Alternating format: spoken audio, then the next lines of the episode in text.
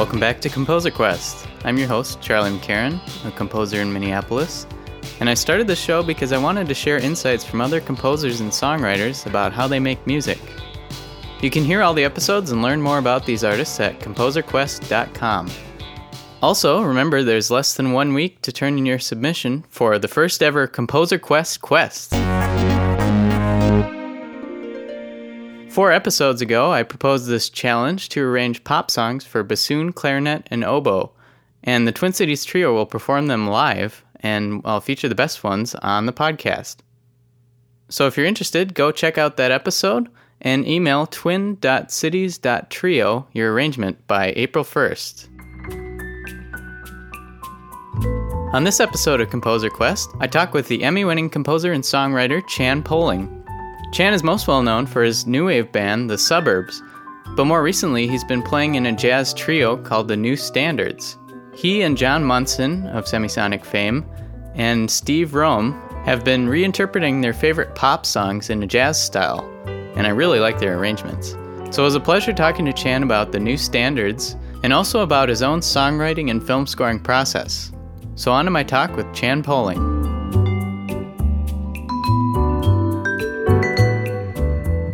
I got asked the other day to write a piece for orchestra. I mean, I've written orchestral things with samples and with cobbled together overdubbed strings and, and woodwinds and, and just kind of put together for, just kind of pop versions of orchestral music. Um, but to actually write for a 60 piece working orchestra for a performance, it's just stunning to me. I just, I'm so excited. And, uh, it was daunting. I thought, well, what what am I going to do? Like, I'm not. Then I realized I've been writing music since I was 14 years old. So I'm just going to have fun. Awesome. Yeah. What is that piece going to be for? There's an orchestra, the Minnesota Philharmonic Orchestra. It's a local community kind of orchestra, and um, have you heard of it? I haven't. No, that's yeah. cool. It's cool. And um, I saw a concert of theirs at Hamline in the music hall there, and it was beautiful. They did, they did Tchaikovsky, and they did Mussorgsky, and they did Ravel. And uh, no, it was Ravel's orchestration of the Mussorgsky Pictures of ex- Exhibition. Anyway, oh, awesome. So they, they were great, and um, and then the the director afterwards spoke to me and said he hoped I'd write something for their next season, and I just was blown away. I, I don't really know what to do yet, but um, I think it's a year off, so um, we'll see. It'll be fun. You know, at the most it'll be a, a symphony, sure. or it'll be or it'll be a tone poem, or it'll be a, a setting of you know some of my theater music or something we'll just see how, how, how ambitious I can get. Sure. Where do you think yeah. you'll start with something like that? Well, I was thinking that, uh, well, where would I start? I, I had a little inspiration that it would be inspired by cities. And that was my big thought this morning. I was taking a cab uh, from New York to LaGuardia, and as you cross over the bridge, you look out over the river and you see the classic skyline. And I started thinking of, you know, Gershwin. I started thinking of, actually, this is John Adams' section of the Nixon China opera called um, the uh, Chairman Dances. You know that? Um, I've heard sections of that opera, but never the whole thing. Yeah, well, it's the Chairman Dances by John Adams just always reminded me of New York City in a evocative way, you know. So I thought, well, maybe I'll write a piece like that that's just a, a little tone poem about a place. And I thought, well, I don't live in New York City. I like New York City. I love it, and I travel there. But maybe I should do a piece called St. Paul and kind of informed by the history and, and be romantic, but would also speak to some experiences I've had recently trying to, I've lived here. And, and then I thought about John Adams and I thought about Aaron Copland and I thought about what it would sound like, some of my influences. And, and then I, then I remembered that Sufjan Stevens did a series of records based on cities, didn't he, or state? Yeah. Well, he's done Illinois and Yeah. Michigan. Yeah, Yeah, those are awesome albums. those are great. Yeah, and so I. Anyway, those are my thoughts so far, and whether anything will come of it, I don't know. Sure. Yeah. With something like that, if you're doing an instrumental piece, do you start with a melody and then flesh it out? Yeah, I usually I usually start with the piano, or which is my instrument, and I sit down and start improvising and playing. And whether I'm working on ideas that popped into my head earlier, or whether I'm just improvising and letting it flow out, it just changes day by day. Uh, I use the iPhone a lot in recording notes. So, as a matter of fact, I just made a note last night for a new song at 2:30 a.m. laying in bed in in the hotel room at New York in New York. Awesome. And yeah, I woke up. At, I looked at the clock. and It was two thirty, and I gotta go back to sleep. And I started. The song started running through my head, which I will not repeat here because it's the lyrics to it are quite um, not family friendly. Oh.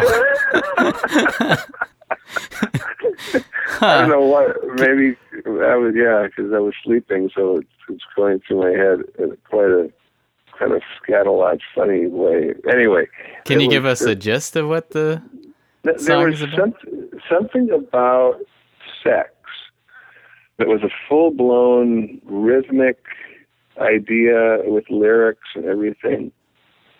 And and so I just picked up my phone and sang it and laying on my back in bed in the middle of the night and then I anyway, that's an extreme example, but I, once in a while ideas will pop into my head while I'm sleeping and I'll I'll use some sort of recording device, and then I'll come back and revisit them. And then I'll sit at the piano or the computer and just find the key and find what that really meant, you know, because a lot of times it's, "Oh,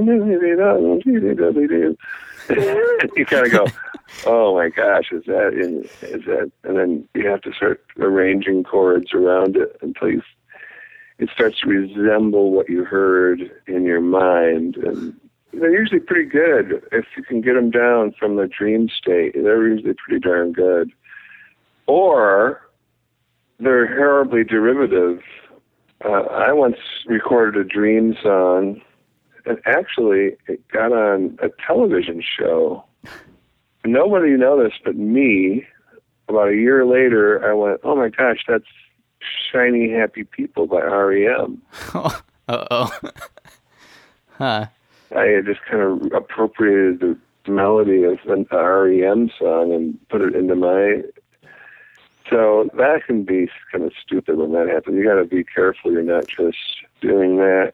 I mean, everything is recycled. There's, you know, there's only so many combinations of notes, but uh, it wasn't plagiarism. It wasn't a point where, I'd be sued or anything. But in my mind, I knew what what was the influence was. It was pretty obvious. Mhm. What would you say makes a good song to you? One that sticks in your head like the REM one. I don't know. I the funniest story I heard was a friend of mine. who Won't mention any names, but it was a written some songs that were, you know, it sold millions of copies. And I said, "How do you do that?" I asked him the same question. I said, "How do you write a hit song?" You know? And he said, um, "A hit song is a song that people like." But oh, Zen. Thanks. Thank you. it's Zen's riddle. But it's true. You can't really set out to write something good or something that people are going to like. It just is that, you know, after the fact, I think. I personally, I think each songwriter has a fingerprint as unique as their own fingerprints. And my personal tastes aren't, you know, your personal tastes, but um, I like things that are relatively simple, easy to understand. But then again, if there's a surprising element to it, I really appreciate that too. I just I don't care for ornate cleverness for the sake of cleverness or trying to obscure an idea in you know behind an intellectual game of cards. I don't really care about that. And that's what kind of draws me to rock music and pop music and punk rock and those kind of things because they're emotional and they're simple and they're repetitive and they're they're moving kind of physically.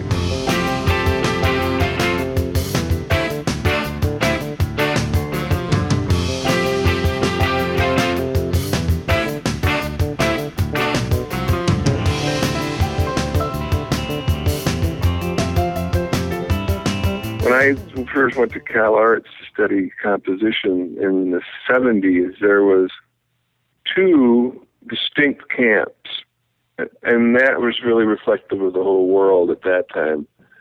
There was uh, serialists, and the people. That's like one of my board of review composers was a good friend of Arnold Schoenberg, and a, hmm. a, a German guy who um, absolutely hated the music I was doing, which was kind of pretty stuff.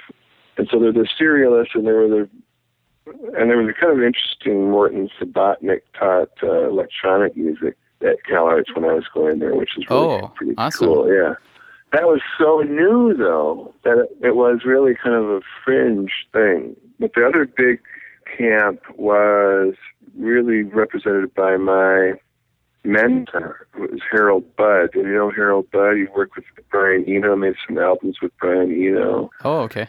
Nice. And he's a super cool very beautiful minimalist music.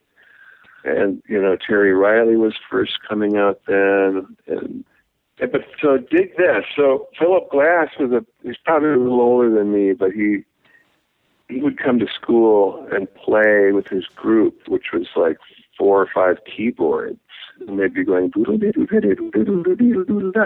and it was just like a rock concert. It was really cool. Do you ever listen to Muse? Yeah, I do. Yeah, because I, I just feel like that's Philip Glass reincarnated as a rock band. Sometimes it's true. Those guys. Yeah, it, it's true. Yeah, no, they're live. They're awesome. I mean, I've always seen them on YouTube, but they're just. I Yeah. love that kind of bombastic grandeur. Yeah. I saw them out in San Francisco, and that was one of the coolest live shows ever. They had these giant balloons. They're like floating eyes, and they like bounced them off into the audience. Just ridiculous. But, anyways. Cool. well, I have to say, the first time I saw the new standards was one of the coolest concerts ever. I think uh, I don't remember what year it was, but it was has to be like six years ago, maybe. And you guys Oh, were yeah. doing a a free show with Low in Orchestra Hall. Oh yeah, right. Was that kind of at the beginning of of your band? It really was. But that was an interesting opportunity. It's interesting to talk about for people starting out is that, you know, our first shows were for, for you know, Bryant Lake Bowl for 100 people. And then we got the opportunity to play at Orchestra Hall, and it wasn't because of us, it was because of Orchestra Hall's. It was you know their festival and people just show up and they see all sorts of bands including low and us and i think that place holds 2000 and so to get yourself in an opportunity like that is i think vital because ever since then our audience grew because we had that kind of exposure Well, what have you learned playing with your band members and the new standards? Well, that's a good question because I learned so much.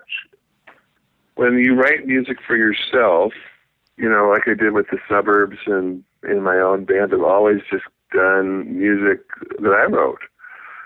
And I, you know, I knew a few songs. I've like, you know, when I was a kid, I could play Beatles, the Beatles, but um, I really didn't dig too deeply into other people's songs. I was too busy writing my own but with the new standards, it's all just a learning fest. Just every single week, we were, we play Tuesdays and Thursdays from 10 a.m. until little afternoon, religiously for the last seven, eight years.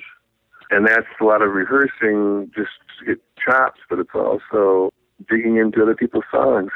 And that's what New Standards is all about is discovering and kind of celebrating songs, great songs that we love. And so I've just learned a ton. My first of all, the skills of the piano player and understanding songwriting in general has just extrapolated because I've played so many songs by Bowie and Gershwin and Kurt Weill and um, Rolling Stones and Arcade Fire and like highly recommend digging into other people's music and figuring stuff out because now I just I just learned more about theory of just about you know diminished chords and all sorts of different things that to see how it all fits together in you know 50 other different songs.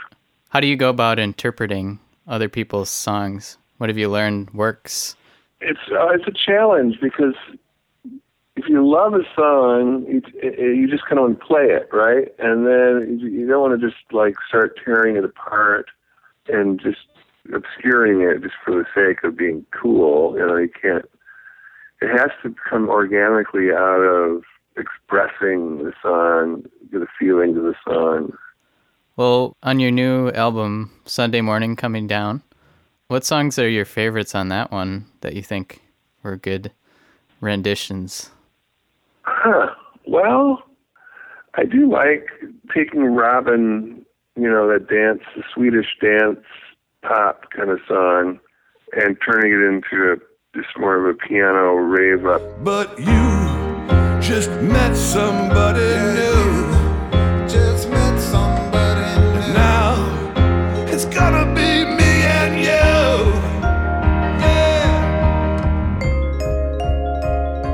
Instead of the synthesized dance breaks with the sequencing, we turned them mm-hmm. into really fast, Philip Glassy, minimalist, chimey things. Steve came up with a great figure that was nothing like the synth breaks in the song.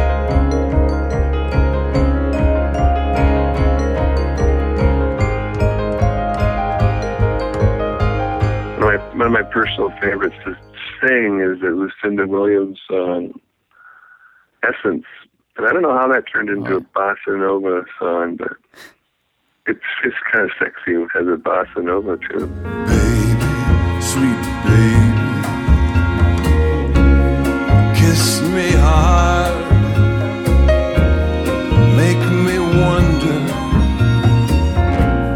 who's in charge.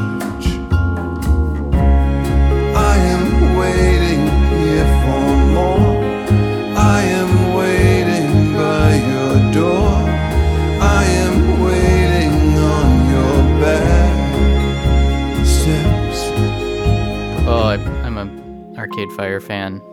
I, I like your Uh, No yeah. Cars Go. That was really fun to do. I want to do more. I mean, to do some more of that kind of stuff where it's like, because they're a pop band, but they're also, you could easily orchestrate that into, it sounds a little bit more like modern classical music. And that's my favorite kind of intersection.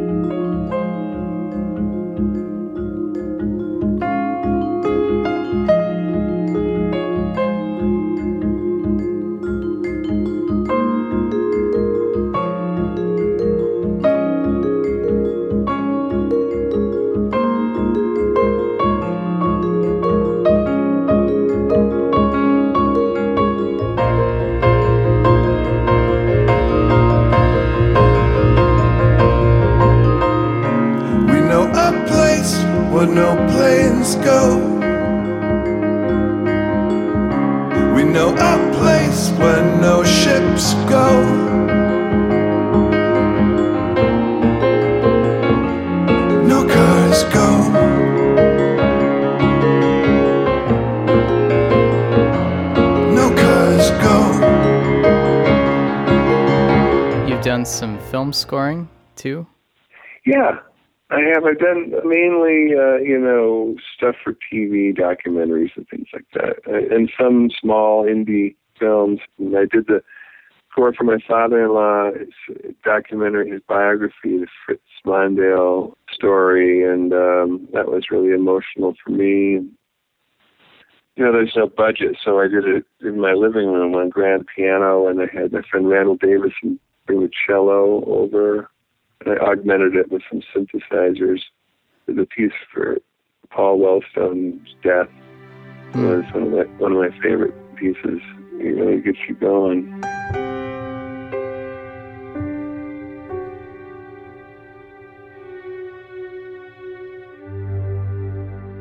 You know, of course, I wish I could do it all over again. Well, what what about it would you want to do over again? Oh, I think the beginning. I kind of started at the beginning and then got better at the end. Oh. And I just went. I just went very linearly like that. I didn't, you know, a lot of times you kind of jump around, but I just started working at the top and finished. But anyway, and then I would use less synthesizers and I would just make it more organic. Sure. I did a documentary with Garrison Keillor narrating, so his voice and my music.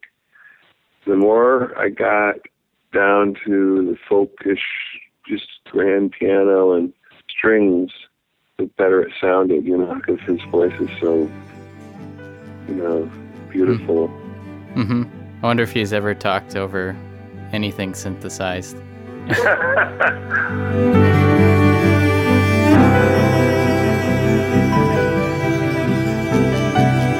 Are you still currently teaching songwriting?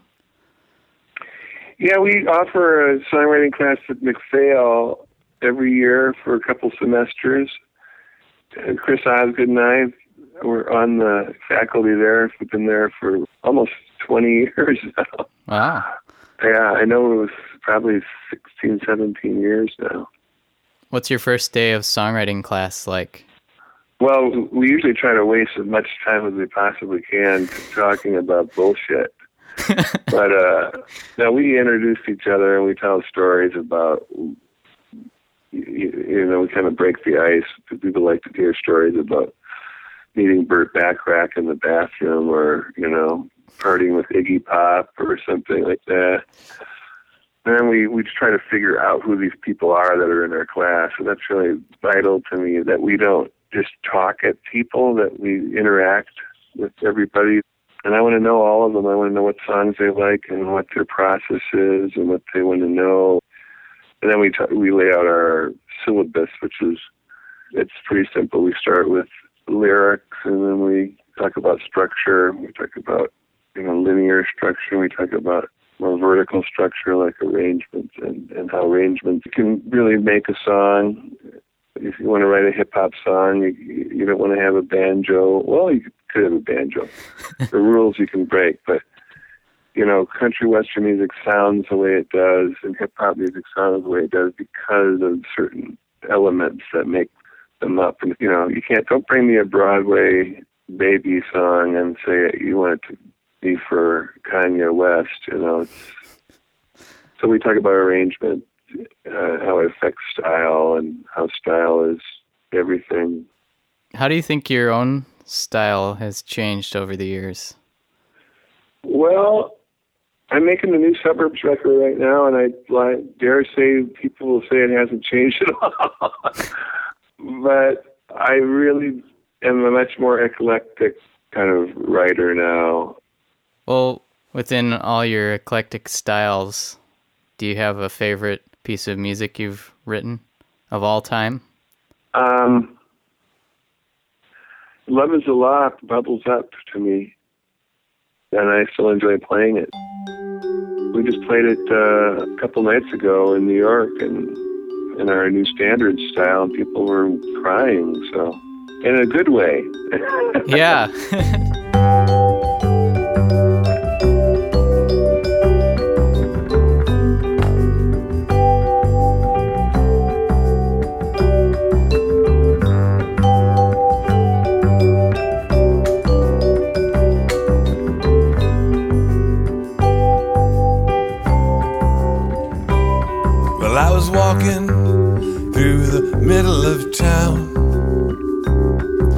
said to myself, Yeah, what's going on?